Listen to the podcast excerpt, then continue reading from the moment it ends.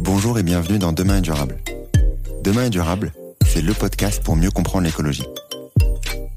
Je m'appelle Antoine Grégo. Je me considère comme un écolo imparfait et je suis, comme beaucoup, sensible aux enjeux de demain.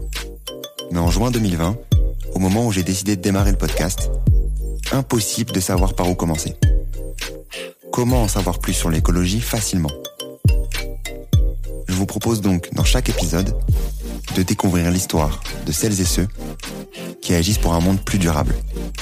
Entrepreneurs, intrapreneurs, activistes. Ils agissent avec passion aux quatre coins du monde. En France bien sûr, mais sur tous les continents, pour nous permettre d'espérer demain un monde plus durable. Quelles sont leurs solutions? Pourquoi ont-ils décidé de se lancer? Quels sont leurs conseils pour agir à notre échelle? Écouter, lire ou s'éduquer sur ces enjeux, c'est déjà agir pour un monde plus durable, car il nous permet d'en parler avec conviction autour de nous. C'est ce que j'espère vous apporter lors de chaque épisode. Si vous souhaitez soutenir ce mouvement, et si vous aimez le podcast ou l'épisode du jour, n'hésitez pas à taguer Demain est durable sur LinkedIn ou sur Instagram, ou à me laisser un commentaire sur votre plateforme d'écoute préférée. Donc aujourd'hui dans Demain est durable, j'ai le plaisir d'accueillir Bastien Sachet, CEO de Earthworm. Comment tu vas Bastien? Ben, Ça va bien, merci. Je suis très content de t'accueillir, de pouvoir euh, discuter plus amplement de, de, de, cette ONG, de ton parcours euh, plus globalement. J'ai commencé par une question euh, euh plutôt plutôt évidente. Qui est Bastien? Ah, ah, Bastien, c'est je suis, je suis normand, euh, normand de, de, de racine. J'aime bien dire normand parce que ça, ça réfère à un terroir. Et puis, euh, et puis c'est là que j'ai grandi euh, euh jusqu'à jusqu'à 17 ans. Euh, j'ai beaucoup euh, entendu parler du monde et ça m'a donné envie de voyager, d'explorer. Et je pense que ça c'est quelque chose qui restera toujours au fond de moi, c'est ce désir d'apprendre, de découvrir le monde et les gens. Et voilà, je suis une personne généralement positive. Je pense que j'essaie de j'essaye naturellement de voir le verre à moitié plein dans la vie et puis euh, et puis de toujours de trouver des solutions. Euh, j'ai ça en moi aussi, euh, le désir de résoudre des problèmes, notamment des problèmes environnementaux. Et d'où te vient du coup cette envie de résoudre ces problèmes environnementaux? Alors je pense que je pense que c'était pas du tout prédestiné dans ma famille puisque mon père était marin euh, ma mère prof d'allemand, donc euh, rien à voir avec la nature en particulier. Sinon, ils ont décidé de grandir à la campagne et euh, j'ai euh, eu la chance de grandir dans dans la nature, au contact de la nature et, et je pense que j'ai créé un lien particulier avec le vivant en général et associé à cette curiosité de, de le comprendre. Et, et c'est ça qui fait que j'ai été porté dans le désir de à la fois la protéger, la respecter et puis ouais la faire vivre. Euh, je vais revenir un peu sur les euh, sur les prémices de ton parcours avant de de parler d'Earthworm euh, euh, par la suite. Euh, tu as du coup commencé par une formation à Dauphine, c'est ça? Ouais, alors j'ai j'ai j'ai d'abord en fait je voulais être pilote d'avion au début. Quand très jeune. Puis je me suis rendu compte que c'était pas possible parce que j'étais daltonien, j'étais trop grand. Euh, donc j'ai abandonné et puis et puis vu que j'adorais la biologie, je me suis tourné vers ça et euh, et j'ai euh, je suis finalement rentré à l'agro, un peu un peu par une voie naturelle avec le désir de faire de l'agronomie tropicale, euh, désir d'explorer toujours. Et puis au, au, fur et à mesure, j'ai compris le monde et rencontré un peu plus le monde de la consommation, le monde des produits qui m'a qui m'a beaucoup intéressé. Donc j'ai voulu faire un master de marketing à, Dauphine, ce que j'ai fait, ce que j'ai fait en fait un DEA à l'époque, et euh, afin d'avoir les doubles compétences, comprendre le monde de l'économie, du business, et puis euh, et puis toute la partie euh, nature, environnement en parallèle. Par la suite, donc à la sortie de tes études, euh, t'as pas du coup directement commencé au sein de au sein d'Earthworm, qui s'appelait TFT à, à l'époque. Qu'est-ce que tu as fait juste après ça? En fait, je me connaissais pas encore très bien. Euh, mon, mon, désir initial, c'était d'explorer, de, découvrir le monde. Donc j'ai sauté sur la première opportunité de, de partir à l'étranger. Il y avait une bourse pour pour faire un stage de fin d'études à l'étranger à l'agro, euh, sur laquelle j'ai sauté pour aller au Brésil. Sur la première opportunité qui m'était un peu tombée dans les mains, et donc je me suis retrouvé dans une compagnie maritime à euh, travailler sur euh, les flux logistiques à l'intérieur du Brésil, en marketing et puis en, en logistique. Donc j'ai fait ça pendant deux ans. Et, euh, et puis il fallait que je parte du Brésil parce que mon visa expirait. Et euh, je me suis dit, bah tiens, là, ça serait le bon moment d'apprendre l'anglais. Et je suis parti pour la même société en Australie. Là, je me suis retrouvé euh, face à un ordinateur, euh, faire des tableaux Excel, des chargements de navires. Enfin, ça m'intéressait plus du tout. Et pour, pourtant, j'étais dans un dans un lieu intéressant, mais ça me convenait pas et je savais qu'il y avait quelque chose d'autre. Donc, euh, j'ai décidé de, de revenir vers mes bases premières qui étaient l'agriculture et je suis rentré dans le groupe Roulier, qui est un groupe qui vend des engrais. Alors des engrais qui sont euh, meilleurs pour la nature. J'étais pas dans la grosse entreprise chimique, mais néanmoins euh, des fertilisants. Hein. Et, euh, et ça, ça m'a amené directement en Angleterre. Je me suis retrouvé à, à, à vendre des engrais dans, dans le sud de l'Angleterre. Euh, C'était assez drôle parce que j'ai rencontré le fondateur de cette entreprise en pensant que j'allais être manager. J'avais euh, j'avais 26 ans, j'avais fait l'agro, donc je pensais que je pensais que c'était la suite logique. Et lui, il m'a dit si tu veux apprendre quelque chose dans la vie, il faut que tu fasses le boulot de, de vendeur. Il faut que tu ailles sur le terrain, au contact des agriculteurs. Et euh, quand tu auras réussi ça, tu, tu, pourras prétendre être un manager. J'ai dit bon, ben ok. Et, euh, et en fait, c'était, il m'a rendu un grand service. J'ai beaucoup appris sur le terrain. Euh, puisque j'étais à conseiller les agriculteurs sur comment comment économiser les engrais, comment faire revenir le trèfle dans leurs prairies, comment euh, comment mieux travailler avec ce qu'ils avaient sur la ferme plutôt que d'acheter des engrais. Et puis euh, et puis nous on avait des produits qui leur permettaient de faire ça. Et ça ça m'a ensuite amené à diriger des équipes dans le nord de l'Angleterre et enfin à prendre une direction commerciale en Argentine. Et là je me suis j'ai eu un j'ai eu un peu un, réveil au bout d'un an puisque j'étais dans la province de Buenos Aires où où on a beaucoup on a une culture très très très intensive du soja au GM euh, où, c'est plutôt la, la, la, bataille des multinationales pour avoir pour pouvoir vendre au, à l'agriculteur euh, les intrants dont, ils ont, dont il a besoin. Des agriculteurs assez déconnectés de leur terre qui vivent à Buenos Aires, à la capitale, et puis qui sur un écran d'ordinateur commandent leurs engrais, leurs semences, et puis euh, demandent aux ouvriers sur place de conduire les tracteurs et de faire les travaux. Et là, je me suis dit, mais là, le, le, le monde fonctionne pas bien. Je voyais le sol qui partait en fumée euh, et le Roundup partout. Et, je me dis, mais c'est pas ça que j'ai envie de faire, en fait. et, il faut agir, il faut faire quelque chose. Et le, le vraiment, le réveil, ça a été un, jour où j'ai conduit pendant 200 kilomètres et j'ai vu euh, des champs de maïs grillés. Euh, et donc toute la récolte perdue euh, à cause de, à cause de la sécheresse brutale qui avait lieu cette année. Donc les premiers événements un peu sporadiques de, de changement climatique. Et ça, ça m'a poussé à changer et à me dire il faut il faut trouver autre chose. Ok. Et du coup, c'est à ce moment-là que tu décides de rejoindre TFT alors voilà, je, je, me mets à chercher et j'envoie des lettres au VVF, j'envoie des lettres à la Fondation Nicolas Hulot. Je, je me bouge, je me dis, regardez, j'ai une expérience, je connais les entreprises et on peut faire changer les entreprises. Mais en fait, à cette époque-là, on est en, on est en 2006, il y a, il y a une vision généralement des ONG qui est pas trop pro-entreprise. Euh, et, et, donc, euh, je reçois même pas de réponse à mes lettres. Et donc, euh, je, continue à chercher. Et là, dans le, sur le Guardian, un journal anglais, je trouve une annonce pour une petite ONG qui cherche des gens euh, pour protéger les forêts avec les entreprises. Je me dis tiens c'est intéressant, j'obtiens un entretien et euh, et puis ça passe tout de suite avec le fondateur et, et, et ben trois mois plus tard je me retrouve à travailler en Suisse puisque c'est là qu'était basée l'organisation sur cette thématique des des forêts euh, et en contact avec euh, les entreprises type Castorama, Leroy Merlin, etc., qui achètent du bois et qui veulent euh, que ce bois soit pas lié à la déforestation. après, ton évolution, elle est assez assez intéressante parce que du coup, tu es passé du privé au, à, des ONG plus particulièrement. Quelle différence t'as vu entre le passage justement du privé à, aux ONG Est-ce qu'il y avait un changement de de, manière de penser, de travailler, d'agir au quotidien Qu'est-ce qui, ce qu'il y avait des différences ou pas du tout?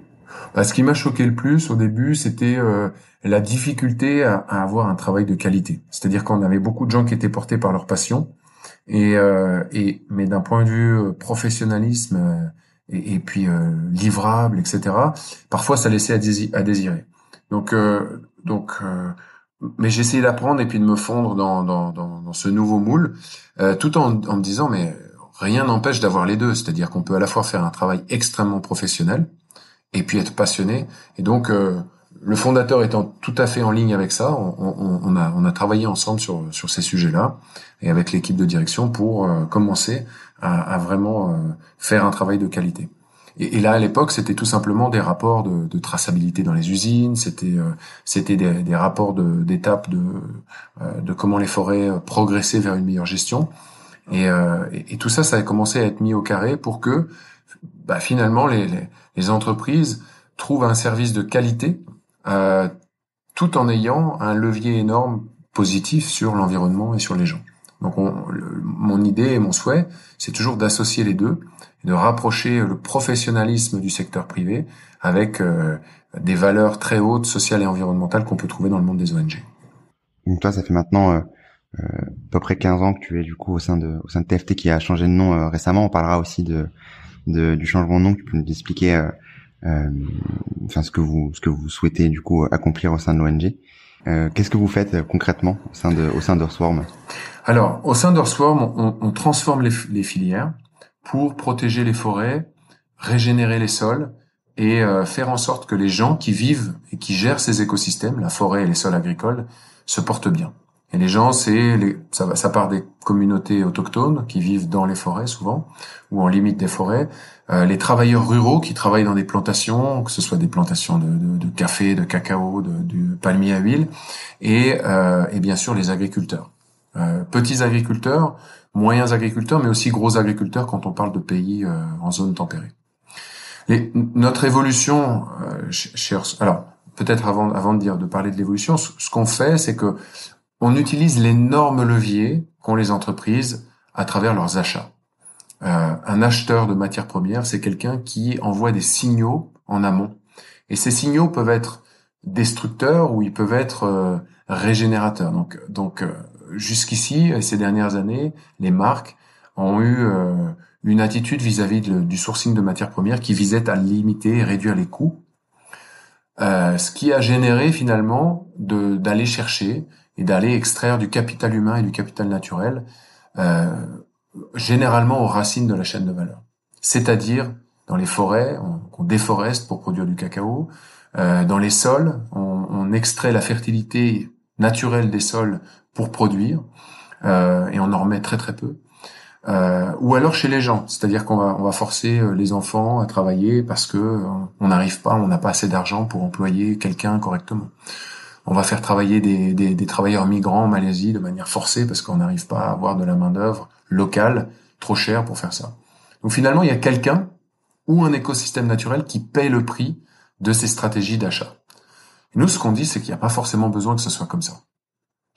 On peut, euh, avec les acheteurs, avoir une attitude régénérative vis-à-vis de l'ensemble de la chaîne de valeur, c'est-à-dire que euh, le sol, les gens, les forêts ce sont des ressources renouvelables, c'est-à-dire que leur énergie, leur, énergie, leur capital, euh, c'est quelque chose qui se renouvelle. C'est valable aussi pour les océans. On travaille beaucoup moins là-dessus, mais, c'est la, même idée. Et donc, ce qu'il faut, c'est qu'on arrive à ajuster euh, la manière dont on achète, la manière dont on source des matières premières, pour que cette manière permette et favorise la régénération de ces écosystèmes et des sociétés humaines qui y sont liées. Et comment vous faites pour les convaincre? Pour faire ça, c'est une expertise, et c'est ça notre expertise chez Earthworm, c'est de dire, ben, on va travailler avec les entreprises, avec la direction des entreprises, avec les acheteurs, mais surtout avec tous leurs fournisseurs tout au long de la chaîne de valeur, souvent globale, souvent étalée euh, à travers le monde, pour remonter jusqu'à l'origine. Ce qu'il faut savoir, c'est qu'il y a plein d'entreprises qui savent pas d'où viennent leurs matières, premières. Elles ont aucune idée de ça. Elles s'en préoccupaient pas. Elles demandaient juste une certaine qualité à leur, à leur N-1, c'est-à-dire leur fournisseur direct. Donnez-moi euh, une masse une masse de cacao de qualité. Mais, d'où ça vient, qui l'a produit, où ça a été produit, elles savaient même pas. Ce qui est intéressant aujourd'hui, c'est que y a, on réalise que la survie de notre planète va dépendre, euh, même notre bonheur, hein, dépend de ce qui se passe en amont de ces chaînes de valeur. Euh, on est notre santé directe alors que ce soit avec l'usage de pesticides, que ce soit etc., euh, cette qualité intrinsèque du produit, mais aussi notre santé liée au changement climatique, l'érosion de la biodiversité, est directement liée à ces produits. Et le fait est que notre impact en tant qu'humain sur la planète, euh, le plus gros impact de, de l'humain sur la planète, c'est les produits qu'il consomme et l'énergie qu'il utilise. Donc si on regarde les textiles, ce qu'on mange, euh, ce qu'on achète, tout ça, ça vient un jour ou l'autre, c'est venu de la terre ou de la mer. mais c'est venu euh, d'une forêt, d'un sol agricole ou d'un océan. Et donc à partir du moment où on réalise ça, on se dit finalement, ben si on change la manière dont les produits qu'on consomme sont, fabriqués, on peut vraiment changer le monde. Il y a une autre problématique qui est la problématique de la quantité de consommation qu'on a par individu. Ça, c'est pas un problème qu'on regarde chez Earthworm. C'est une autre thématique, c'est une autre expertise. Nous, on se concentre sur est-ce qu'on consomme ce, des produits qu'on consomme, comment est-ce qu'on peut faire pour qu'ils soient mieux faits, mieux produits, euh, de manière régénérative pour pour avoir un, mot qui regroupe euh, l'ensemble des approches? Plus concrètement, que faites-vous? Euh, Concrètement, c'est qu'on va on va avoir des gens qui vont travailler avec d'autres gens. Donc des gens qui vont travailler avec les entreprises qui achètent, ça va les Nestlé, les Ferrero, les Mars, tous ces gens qui nous mettent des produits sur le marché, et on va les accompagner dans leur démarche de transformation. Et puis ensuite, on va travailler avec les fournisseurs de ces gens-là, et on, va remonter jusqu'aux agriculteurs, on va remonter jusqu'aux entreprises de plantation, aux entreprises qui, produisent les matières premières. Et là, on va avoir des gens sur le terrain. Donc, on a 16 bureaux dans le monde, en Indonésie, euh, en Inde, euh, en Afrique de l'Ouest, au Brésil, au Pérou, et des gens qui vont aller au contact de ces fournisseurs, tout en haut, en amont de la chaîne de valeur. Et on va travailler avec eux sur comment est-ce qu'on fait de euh, de l'agroforesterie, comment est-ce qu'on régénère les sols, comment est-ce qu'on évite de déforester, comment est-ce qu'on protège les forêts, euh, comment est-ce qu'on fait en sorte pour qu'il n'y ait pas des enfants qui travaillent dans les plantations. Et on va on va réfléchir avec eux à quelles solutions mettre en place. Et ces solutions, une fois qu'on les a mis en place, on va pousser pour qu'elles se, se, déploient à plus grande échelle. Donc voilà, ça c'est en gros c'est ce qu'on fait. On est on est 220 personnes chez Swarm euh, avec 80% des gens qui sont sur le terrain et on travaille environ aujourd'hui avec une centaine d'entreprises. Donc en fait vous remontez la chaîne, euh, la chaîne de, de, de fabrication euh, du produit pour ensuite améliorer, on va dire le, le produit, euh, le produit fini pour mieux le vendre, enfin vendre un produit de meilleure qualité au, au à l'entreprise, à l'entreprise de Nestlé, etc. En fait, c'est ça le, le, la façon de, de faire de de Exactement. Moi, moi j'ai coutume de dire, j'ai coutume de dire la chose suivante. Il y a deux manières d'approcher les entreprises. Il y a la manière karaté, euh, à la Greenpeace, euh, à la Amie de la Terre, qui vont, qui va attaquer, qui va challenger, euh, qui va taper sur l'entreprise en lui disant c'est pas bien ce que vous faites. Donc, et, et, et, le karaté a une fonction dans la transformation parce que c'est une prise de conscience. Ça fait souvent bouger des choses. Et nous, on va plutôt être le, le judo, c'est-à-dire qu'on va utiliser la force de l'entreprise, on va utiliser son, son poids pour la faire bouger et pour faire bouger les choses. Donc, euh, je dirais que c'est deux arts martiaux complémentaires, mais c'est euh, c'est notre manière d'agir. C'est-à-dire qu'on va pas aller taper sur l'entreprise, on va pas lui faire des campagnes, c'est pas du tout notre manière de faire. On va plutôt travailler avec elle, euh, main dans la main, agripper l'un à l'autre, pour transformer les choses. Parfois c'est mal perçu, parfois les gens disent ouais si vous travaillez avec les entreprises, vous êtes des vendus, vous, avez vendu votre âme.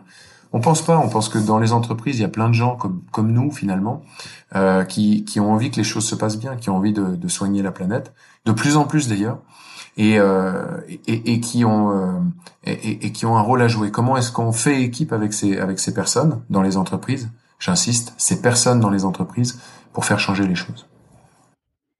Du coup, comment se passe euh, le, le, début des histoires avec les différentes entreprises? Est-ce que c'est vous qui allez euh, les démarcher pour leur dire voilà euh, on a fait X ou Y avec euh, avec telle compagnie euh, on peut vous aider à, remonter tout ça et on travaille ensemble pour pour y arriver. Ou est-ce que c'est les entreprises majoritairement qui progressivement viennent de plus en plus vers vous? Comment se passe ce changement là Nous ce qu'on a appris avec le temps c'est que quand on va vers une entreprise qui est pas prête pour changer, il se passe rien. C'est un peu comme quelqu'un qui veut faire faire de la gym ou un, un, fitness qui veut aller qui veut aller embaucher des gens si les gens n'ont pas vraiment la motivation pour changer, ils, vont peut-être s'inscrire, mais ils vont pas venir.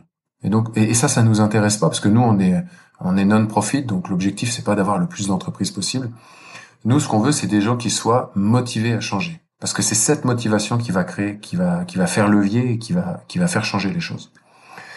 Donc, cette motivation, elle vient de trois choses. Moi, j'ai remarqué soit elle vient euh, d'une d'une crise, donc une, une, ONG qui fait campagne, c'était le cas de Nestlé avec KitKat, c'est comme ça qu'on a commencé à travailler. Euh, ils sont ils sont challengés dans leur statu quo par par une ONG qui leur qui leur met la réalité en face et leur dit ça ça va pas, vous devez changer. Et là ils se disent ouais mais comment on change? Et, et, et, et ça c'est un premier cas de figure qui amène les entreprises à changer. Le deuxième cas de figure, ce sont euh, les investisseurs. De plus en plus, les investisseurs des entreprises ont conscience, puisqu'ils sont dans un pas de temps qui est plus long terme que, que ceux qui, qui dirigent l'entreprise, et leur disent, euh, la question climatique, c'est essentiel. Qu'est-ce que vous faites par rapport à ça? Et je vous demande pas euh, dans dans l'année prochaine ou dans les deux ans, mais à, à 30 ans, si vous faites rien, vous êtes un modèle qui détruit le climat, la biodiversité, donc vous êtes en train de scier la branche sur laquelle vous êtes assis. Quel est votre plan? Et les investisseurs ont énormément de poids sur le management. Et le troisième porte d'entrée, c'est un CEO, un, leader d'entreprise ou, même quelqu'un qui est responsable d'un département, qui est convaincu qu'il faut faire, il, veut faire les choses différemment de, la manière dont elles ont été faites euh, précédemment.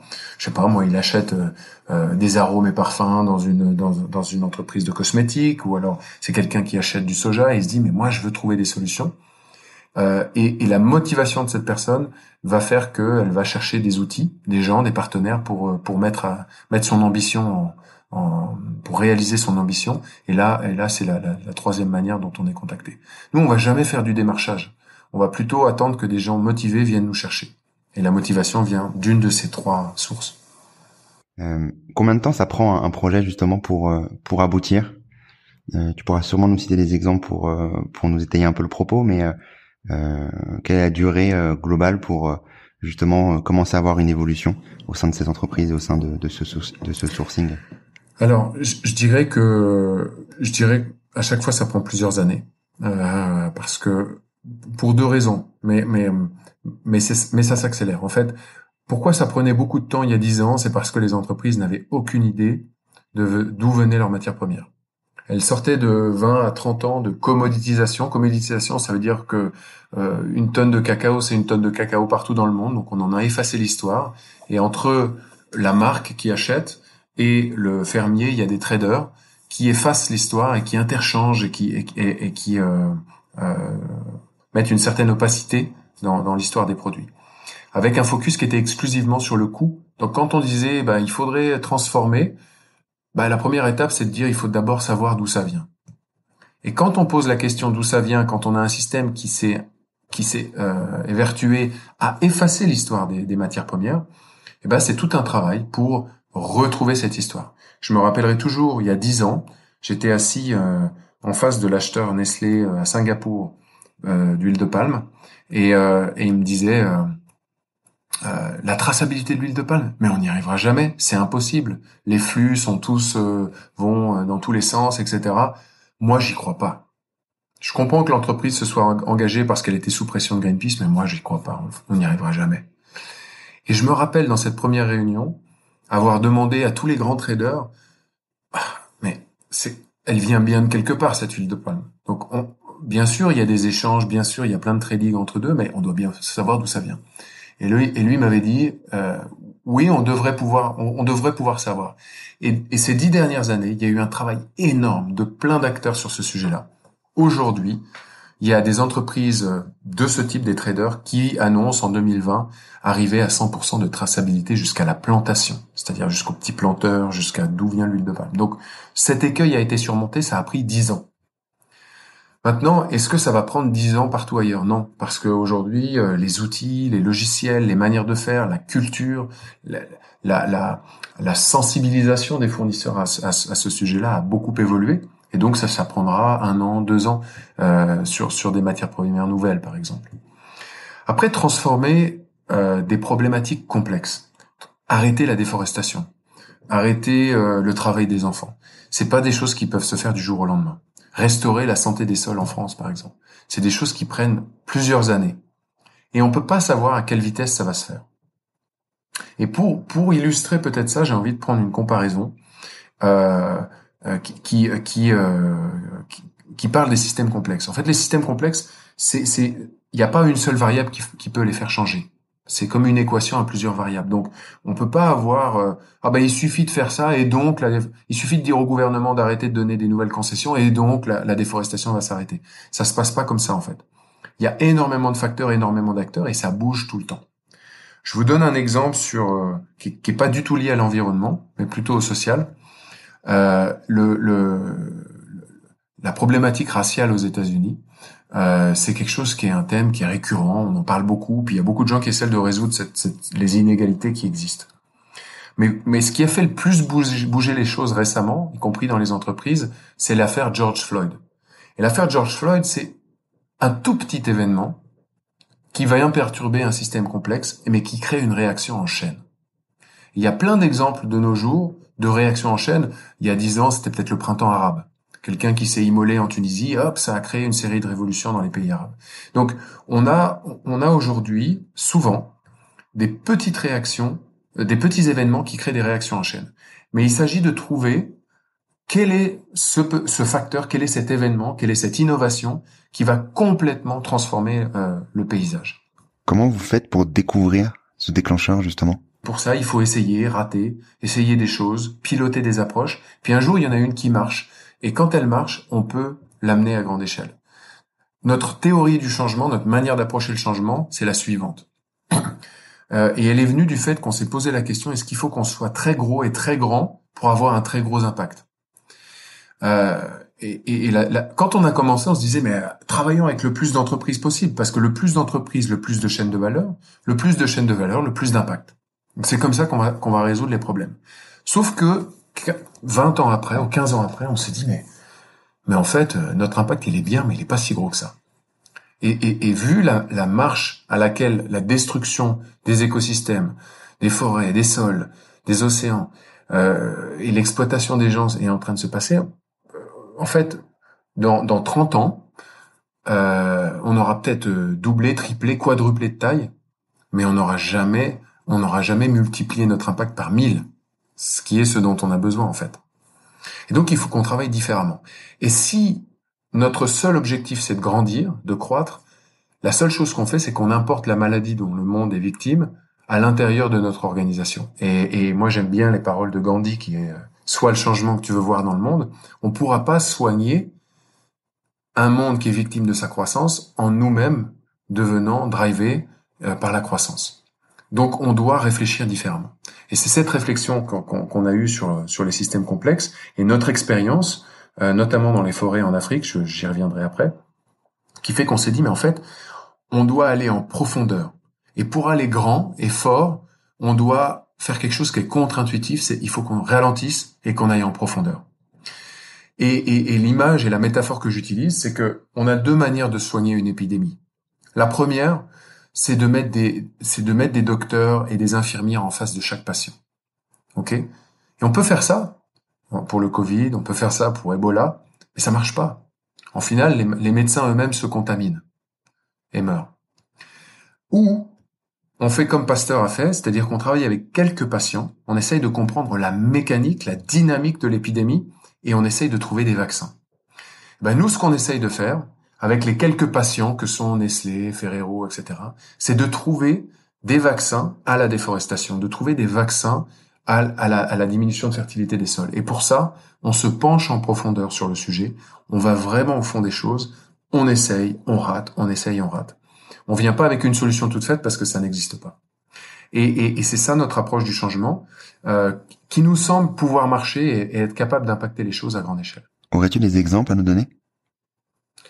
Quand peut-être deux exemples pour illustrer ça.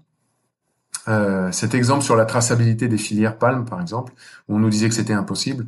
Aujourd'hui, nous, on a peut-être travaillé avec 20 grandes entreprises sur le sujet, mais c'est 500 entreprises qui ont, qui ont adopté la traçabilité. C'est toute l'industrie. Donc c'est complètement sorti de nos mains et les solutions mises en œuvre aujourd'hui sont, sont bien plus grandes que nous. Et ça, c'est une grosse satisfaction. je donne un autre exemple, euh, un autre exemple qui illustre ça. En, en dans les années 2005-2006, toutes les forêts euh, tropicales du bassin du Congo, euh, on nous disait que c'était pas possible de les certifier FSC. Je sais pas si vous connaissez la certification FSC, mais c'est une certification qui valide la bonne gestion forestière. Et c'était pas possible de les certifier parce que, en fait, il y avait des, populations indigènes qui habitaient à l'intérieur, les pygmées, et, euh, et, et, pour qu'elles donnent leur consentement libre, informé, préalable, qui est un prérequis de la certification, eh ben c'était pas possible de l'avoir parce qu'elles vivent, elles sont semi-nomades, elles sont illettrées, et puis il y a pas de chef. Donc on peut pas aller demander au chef est-ce que tu es d'accord pour qu'on aille faire de l'exploitation dans ta forêt? Il y a pas de chef. Et donc ce problème n'était pas résolu et donc la certification, tout le monde disait que c'était impossible dans les forêts du bassin du Congo. Et pourtant, beaucoup d'entreprises, euh, sur des millions d'hectares, avaient des concessions et coupaient du bois et l'exportaient pour faire toutes sortes, euh, toutes sortes de produits, parquets, etc. Donc, ce qu'on a fait, c'est qu'on s'est vraiment plongé avec un des acteurs motivés qui s'appelait la, la, Congolaise industrielle du bois, et on a travaillé avec eux sur comment est-ce qu'on peut faire que la voix des pygmées, population autochtone du bassin du Congo, soit entendue. Parce que elles disent c'est ma forêt, et l'entreprise dit c'est ma forêt aussi puisque j'ai une concession de l'État pour l'exploiter. Donc il y a une superposition des droits.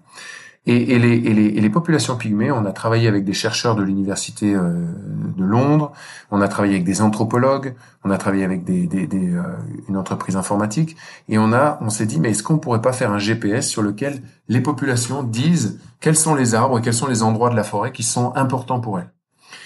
Et c'est ce qu'on a fait. Et donc avec des icônes, euh, les populations allaient expliquer quels étaient les arbres qui étaient importants pour prier, euh, pour leur nourriture, les sources d'eau, etc. Et donc on a eu toute une carte qui a été créée par les populations de manière participative pour dire ça c'est les zones qu'il faut pas toucher, c'est des zones importantes pour nous.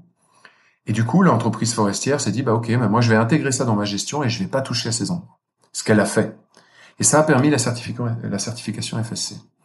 Et du coup, ce qui s'est passé, c'est que cette, euh, cette manière de faire qu'on a présentée, qu'on a partagée complètement de manière open source, eh ben, elle a été utilisée par toutes les entreprises dans le bassin du Congo, une grande majorité. Cinq ans après, il y avait 6 millions d'hectares certifiés FSC dans les bassins du Congo, ce qui est énorme. Et donc, ça c'est un exemple à petite échelle de comment on peut créer des réactions en chaîne en allant en profondeur à résoudre une problématique complexe et la raison à laquelle pour la, la raison pour laquelle la réaction en chaîne a été permise, c'est qu'on a on a partagé le savoir. On n'a pas essayé d'en faire un label ou un truc particulier. On s'est dit mais ça, ça doit être dans le dans le domaine public. Donc on a partagé, on a créé un centre de formation, on a formé des jeunes, on a formé plus de 100 personnes, 100 jeunes en Afrique euh, à, à, ces techniques. Et aujourd'hui, ils sont dans toutes les entreprises en train de, de, de faire ces euh, de faire ces méthodes.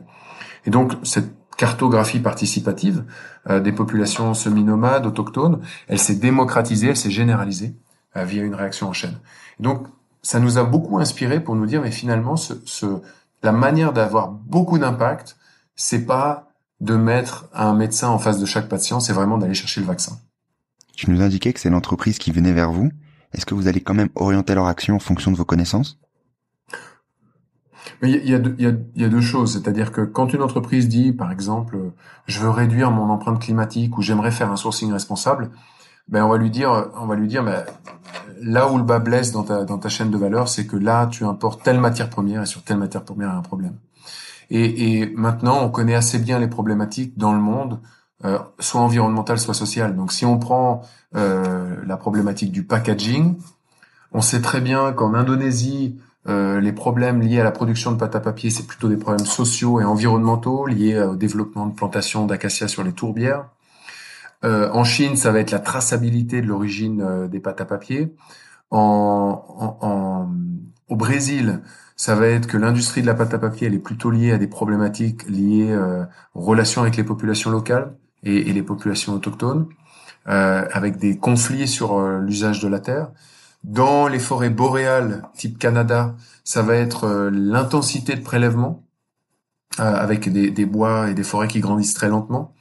Euh, dans le sud-est des États-Unis, ça va être la protection des zones à haute valeur de conservation, les zones un peu en bordure des rivières, etc. Parce que c'est beaucoup de propriétaires familiaux qui gèrent et ils n'ont pas forcément toujours la, une gestion qui est adéquate et, et, et, et adaptée à, au territoire. Donc, on a, on a une connaissance des problématiques qu'on va pouvoir renseigner et puis après, on va dire à l'entreprise, il faut que vous nous aidiez à plonger plus en profondeur sur ces sujets. Ce qui est un peu difficile parfois parce que l'entreprise, elle pense que souvent elle a une culture industrielle.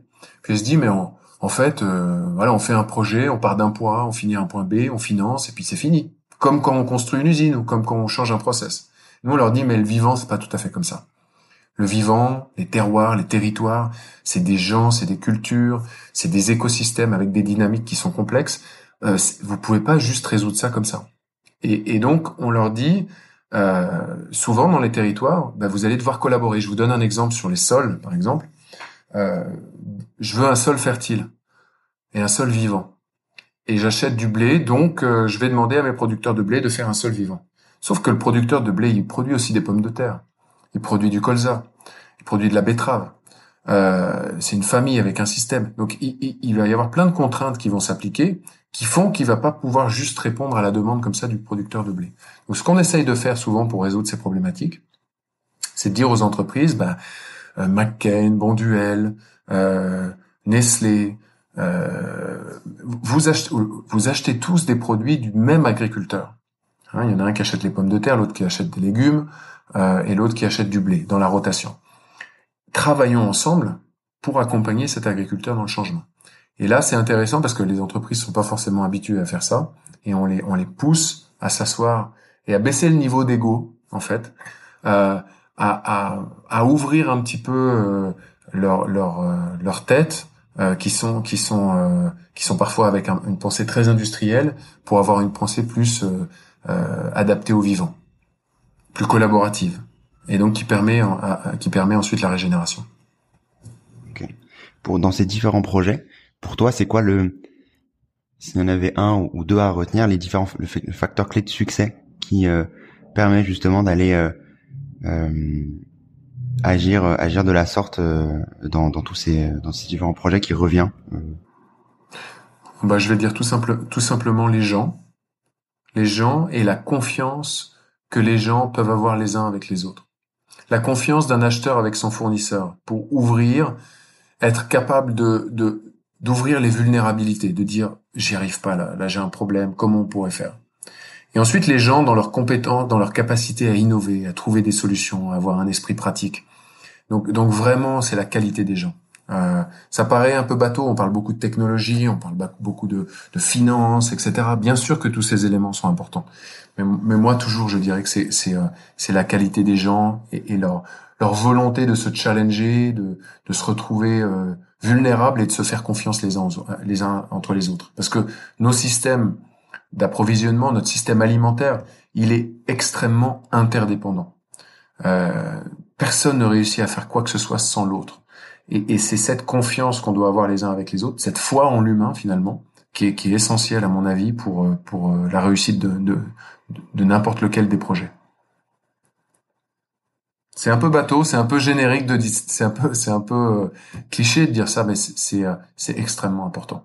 On a des agriculteurs qui disent mais mais moi j'entends ce que vous j'entends ce que vous dites et plutôt que d'avoir une attitude de défiance en disant ouais combien vous me payez pour faire ça sinon je fais rien etc on, on, dit mais ouais comment est-ce qu'on pourrait résoudre ça ensemble? Et plutôt que de s'opposer les uns et les autres dans la chaîne de valeur ce qui est classiquement le cas dans les relations commerciales tout à coup on a des gens qui s'assoient ensemble autour d'un problème d'un problème de la terre d'un problème d'un problème social et qui se disent mais on a tous les deux envie de le résoudre. Si on met nos cerveaux les uns à fonctionner les uns si on les câble euh, les uns aux autres c'est clair qu'on va trouver des solutions. Et, et c'est clair qu'on trouve des solutions j'avais du coup une autre question sur euh, sur les projets que vous euh, vous effectuez, plus sur la partie euh, économique.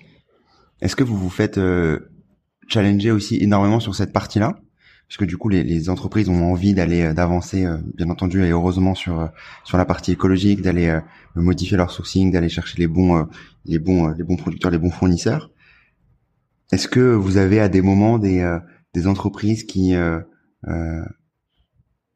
ne veulent pas aller assez loin à cause de cette partie-là? Est-ce qu'il y a ce, ce biais qui, qui, arrive à ces, à ces moments-là? Mais c'est le cœur du problème. C'est le cœur de, c'est le cœur de l'action aussi. Euh, la manière simple qui fonctionne pas, c'est de dire euh, bon bah on a on a une filière qui euh, qui, qui, qui, qui, a des problèmes sociaux environnementaux, on va créer une petite filière parfaite à côté. Okay, donc on va isoler les produits, on va isoler les matières premières, on va prendre ceux qui font déjà bien et on va mettre un label dessus et on va dire ça, c'est mieux que le reste.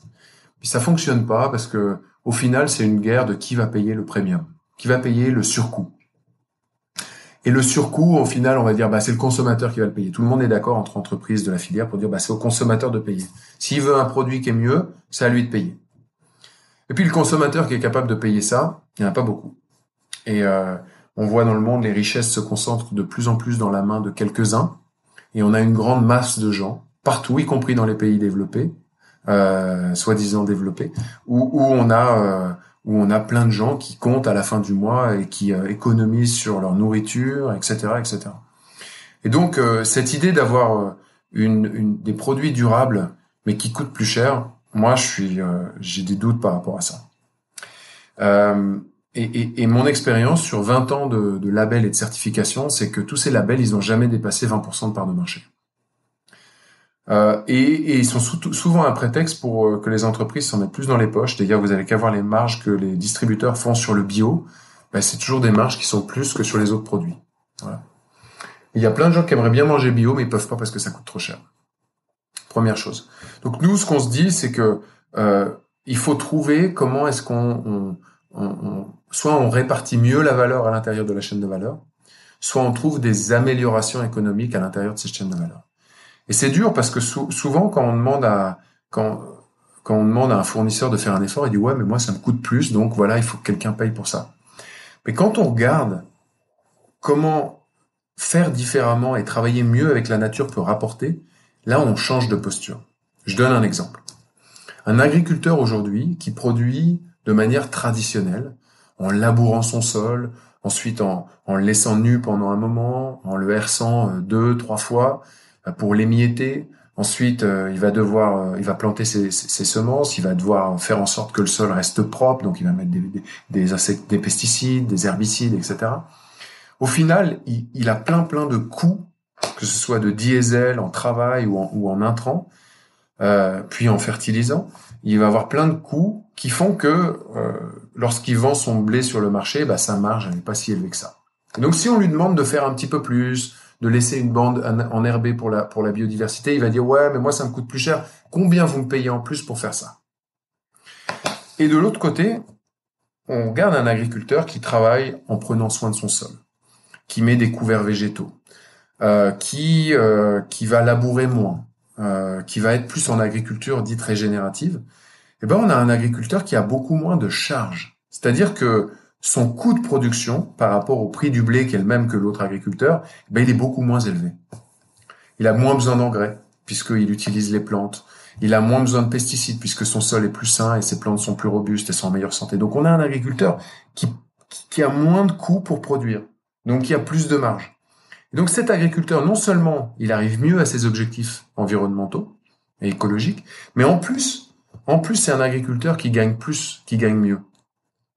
Donc la nature a beaucoup à nous donner et dans ce, dans ce sens-là, on n'a pas forcément besoin de demander aux consommateurs de payer plus pour le blé.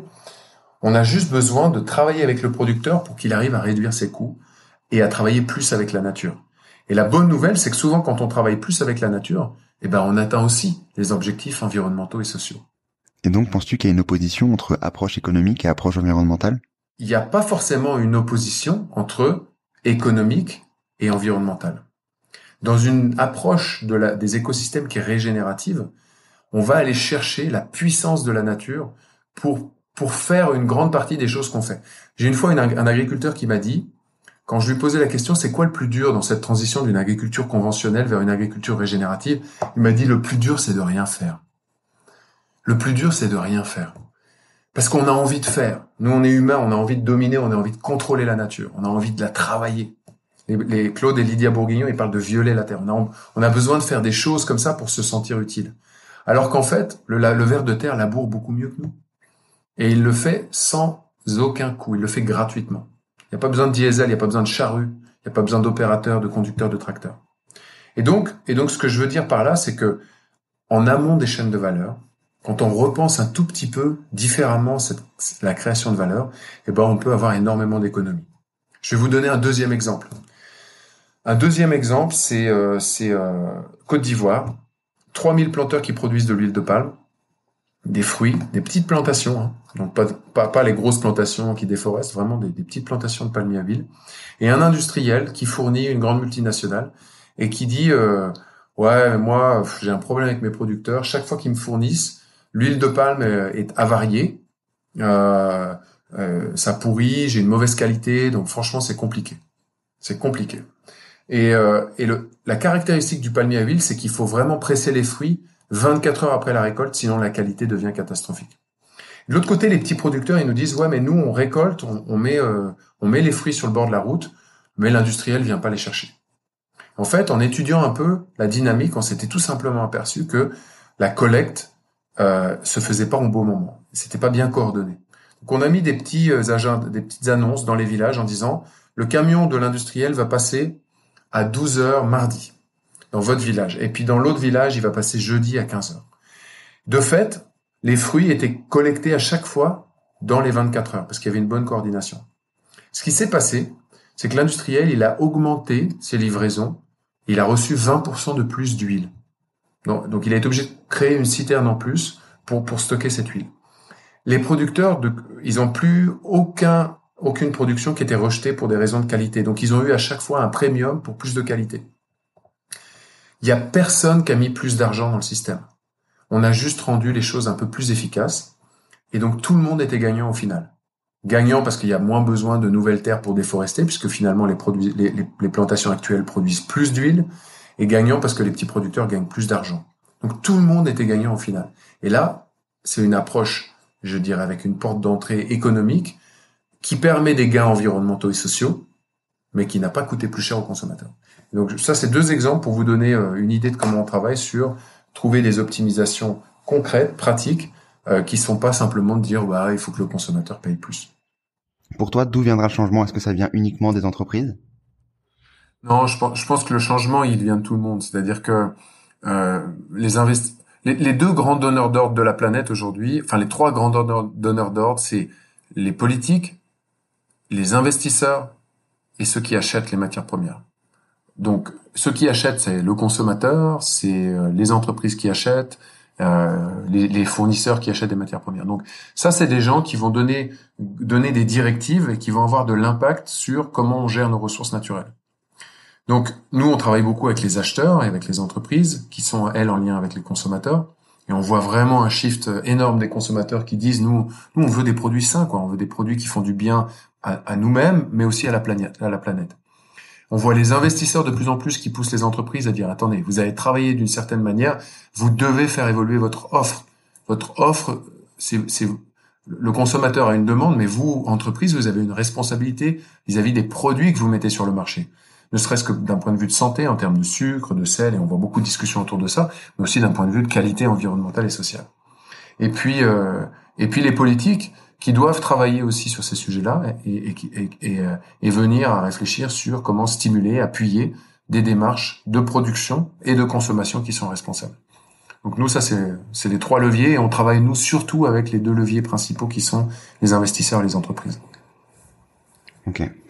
Euh, très clair. Je voulais, euh, avant, de, avant de finir euh, l'interview, comprendre un peu plus et avoir un peu ton avis sur comment est-ce que euh, nous, en tant que, consommateurs, on pourrait euh, directement changer Alors moi, je pense que, c'est quelque chose qui s'entend beaucoup, mais le consommateur vote à chaque fois qu'il euh, achète quelque chose. Donc on est tous des consommateurs et on est tous des citoyens. J'ai entendu une phrase intéressante l'autre jour qui me disait le, le, consommateur demande ce que les citoyens refusent. on veut lutter contre le changement climatique, mais on achète des colis sur Amazon. Donc la première chose qu'il faut faire, c'est essayer de réunir ce que le citoyen en nous et le consommateur en nous demande. S'interroger sur nos propres choix. Euh, je suis pas du tout dans une dans un dans l'idée de, de, de, culpabiliser les gens. Euh, je pense qu'il y a assez assez de problèmes comme ça sur la dans la vie quotidienne des, des, des humains. Mais je pense que si on arrive à avoir plus de cohérence entre ce qu'on voudrait en tant que citoyen et ce qu'on fait en tant que consommateur, on aura, on aura fait un grand pas. Première chose. Deuxième chose, les questions à se poser, pour moi, c'est tout simplement d'être curieux. Et que cette curiosité, elle soit nourrie par l'envie d'être en bonne santé. Et je pense que c'est une envie assez, assez naturelle. Et donc, c'est de comprendre, comprendre comment fonctionne le monde, comprendre comment les produits sont fabriqués, euh, il y a eu beaucoup beaucoup de documentaires qui ont été faits sur euh, les perturbateurs endocriniens, qu'est-ce qu'il y a dans, dans, notre quotidien. Et le fait que les gens s'informent sur ces sujets-là, ça les a poussés à regarder les étiquettes, à se dire tiens mais ce produit-là, pourquoi il a ce euh, hexaphénol, je sais pas quoi. Euh, J'ai lu que c'était pas bon, mais mais je vais pas acheter ce truc-là. Et en fait ça ça pousse beaucoup beaucoup les marques à changer. Et on le voit on le voit euh, on, le voit dans leurs réflexions, les marques sont très très très attentives à ce que disent les consommateurs, puisque c'est elles qui les font vivre, c'est eux qui les font vivre. Et donc, et donc ces messages-là, pour moi, ils doivent continuer. Et cette curiosité, bah, elle va pousser tout le monde à être curieux et dire mais c'est fait comment? C'est fait par qui? Euh, et, et, et, et, de se dire bah, finalement ma connexion avec le monde, elle passe par ce que je consomme. Il faut que j'essaye de voir à qui je suis relié. Ok. Et euh, Est-ce que plus plus globalement, tu aurais récemment lu des toi des livres, soit des contenus, soit des des films qui t'ont marqué et que tu recommanderais aux auditeurs? Ah bah moi j'aimerais vraiment recommander à tout le monde le livre de David Attenborough, le, le, dernier film qui est sorti de David Attenborough sur sur euh, euh sur A Life on Planet Earth, une vie sur la planète Terre. C'est sorti sur Netflix, je crois. Et sur Netflix également, euh, euh, qui est facilement accessible, c'est le documentaire Kiss the Ground euh, sur la santé des sols et sur la manière dont on peut, en gros, faire de la permaculture à grande échelle. Puis dernière chose qui m'a beaucoup plu, mais ça c'est une passion personnelle, c'est le magnifique livre que les que les, euh, les agriculteurs de la ferme du Bec et Loin ont fait. En plus c'est ma région, c'est en Normandie, donc ça me touche particulièrement. Ils ont expliqué leur leur aventure euh, euh permacole et, et, et, de retour à la terre. Ça s'appelle Vivre avec la terre et c'est extrêmement inspirant, donc je conseille à tout le monde. Un très beau cadeau à faire. Exactement pour la période de Noël. Euh, si on souhaite te contacter, euh, pour euh, je ne sais pas postuler à Earthworm ou ou t'interviewer dans d'autres dans d'autres situations comment est-ce qu'on peut le faire? Alors moi j'ai un j'ai un profil sur LinkedIn qui est facilement accessible Bastien Sachet euh, et puis euh, alors j'ai peur de pas pouvoir répondre à tous les emails mais je le donne quand même c'est b.sachet at earthworm.org très bien. Merci beaucoup Bastien. Merci d'avoir écouté cet épisode. J'espère que l'épisode vous a plu, et si vous l'avez aimé, n'hésitez pas à partager le podcast autour de vous et à laisser un avis 5 étoiles sur les différentes plateformes d'écoute. C'est ce qui me permet d'être visible et de convaincre les futurs invités. À très vite